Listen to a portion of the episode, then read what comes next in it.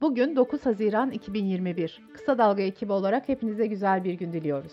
Ben Demet Bilge Erkasap. Gündemin önemli gelişmelerinden derleyerek hazırladığımız Kısa Dalga Bülten başlıyor. MHP Genel Başkanı Devlet Bahçeli, Türkiye İşçi Partisi Milletvekili Ahmet Şıkır'ı hedef alarak Türkiye Cumhuriyeti katil olsaydı bulunduğun yer meclis değil mezarlık olurdu dedi. AKP sözcüsü Ömer Çelik ise Ahmet Şık'la ilgili mecliste ne işi var dedi. Şık ise siyasi parti kılığına girmiş bir çeteyle mücadele etmek için yanıtını verdi. Anayasa Mahkemesi HDP'nin kapatılması istemiyle açılan davada raportör görevlendirdi. Yaklaşık 500 kişi hakkında siyasi yasak istenen iddianamede partinin banka hesabına tedbir konulması da talep edildi. HDP eş genel başkanı Pervin Buldan, yargı mafyatik düzene bir kez daha kalkan oldu. Ne zaman pislikleri ortaya dökülse akıllarına HDP geliyor, Kürtler geliyor diyerek kapatma davasına tepki gösterdi. Hrant Dink cinayeti davasında savcı Fethullah Gülen ve Zekeriya Öz'ün de aralarında olduğu 13 sanığın mallarına tedbir konulmasını istedi. Ankara Cumhuriyet Başsavcılığı Sedat Peker'in iddiaları ile ilgili haberler nedeniyle Jandarma Genel Komutanı Arif Çetin'in şikayeti üzerine Cumhuriyet Gazetesi Genel Yayın Yönetmeni Aykut Küçükkaya ve sorumlu yazı işleri müdürü Olcay Büyüktaş Akça hakkında hakaret ve iftira suçlamasıyla soruşturma açtı. Gazeteci Can Dündar hakkında silahlı terör örgütüne üye olmaksızın bilerek ve isteyerek yardım etmek iddiasıyla kırmızı bülten çıkarılması talep edildi. Dündar Twitter'da muhalefetten ricam bir süre savcıları göreve çağırmasınlar ters sonuçlar oluyor dedi.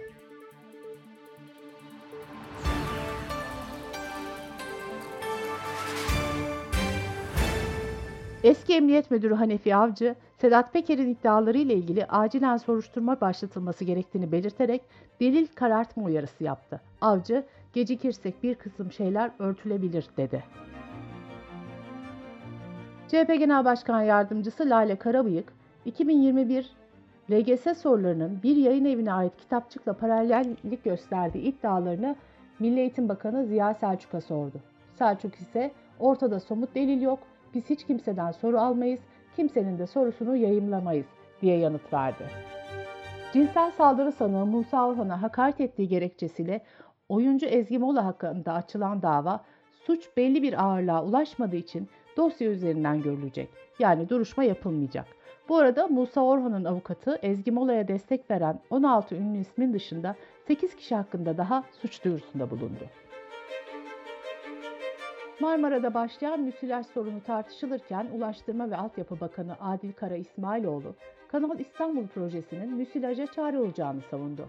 Kara İsmailoğlu, Kanal İstanbul yapıldığında Karadeniz'e akan nehirlerin Marmara'ya karışması söz konusu. Bu da Marmara'daki su kalitesini arttırıp deniz salyasını da bitirecek dedi.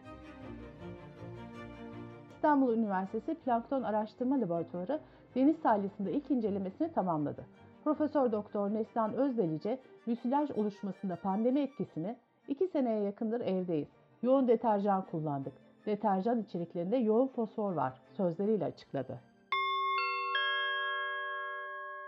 Bültenimize COVID-19 haberleriyle devam ediyoruz. Sağlık Bakanı Fahrettin Koca, kamu ve özel hastanelerin yanı sıra aile hekimlerin de Biontech aşısı yapmaya başlayacaklarını duyurdu. Aşı randevuları merkezi hastane randevu sistemi ve Enavız üzerinden alınabilecek. Aşı randevularına ilgi azalınca Ankara'da farklı senaryolar konuşulmaya başlandı.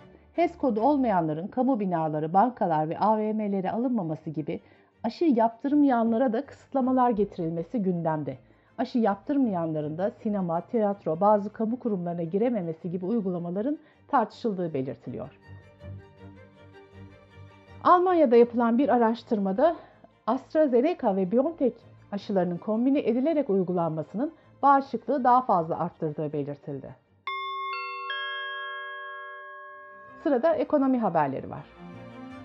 Türkiye İstatistik Kurumu Mayıs ayına ilişkin finansal yatırım araçlarının reel getiri oranlarını açıkladı. Mayıs'ta en yüksek aylık reel getiri %7.19 ile külçe altında gerçekleşti. Türkiye'nin pazara sunduğu en fazla tercih gören balık türü olan levrekte ihracat %30 artarak 173 milyon dolara çıktı. Yatırımcıların 2020 yılında kripto paralardan en çok para kazandığı ülkeler açıklandı. Amerika'nın birinci sırada olduğu listede Türkiye 16. sırada yer aldı. Dış politika ve dünyadan gelişmelerle devam ediyoruz. Kanada'da 5 kişilik bir aile kaldırımda yürürken bir kişi kullandığı minibüsü ailenin üzerine sürdü. Aile fertlerinden dördü hayatını kaybetti. Polis olayın ırkçı bir saldırı olabileceğini açıkladı. Dünya çapında çetelere karşı operasyon düzenlendi. Avrupa Polis Teşkilatı'ndan yapılan açıklamaya göre 16 ülkede 800'den fazla şüpheli gözaltına alındı. Operasyonlarda 48 milyon dolardan fazla nakit paraya el konuldu.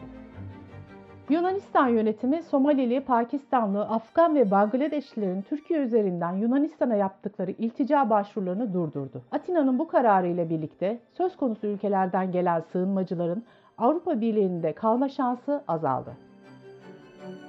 Kıbrıs Cumhuriyeti'nde 2007'den 2020'nin sonuna kadar AB üyesi olmayan ülkelerin vatandaşlarına yasa dışı olarak vatandaşlık verildiği belirtildi. Toplam 3609 kişinin yasa dışı olarak Kıbrıs vatandaşlığı aldığı ortaya çıktı. Bültenimizi kısa dalgadan bir öneriyle bitiriyoruz. Söz programında Faruk Eren, Faruk Bildirici ile Peker videoları ışığında kirli medya düzenini konuşuyor. Kısa Dalga.net adresimizden dinleyebilirsiniz. Gözünüz kulağınız bizde olsun. Kısa Dalga Medya.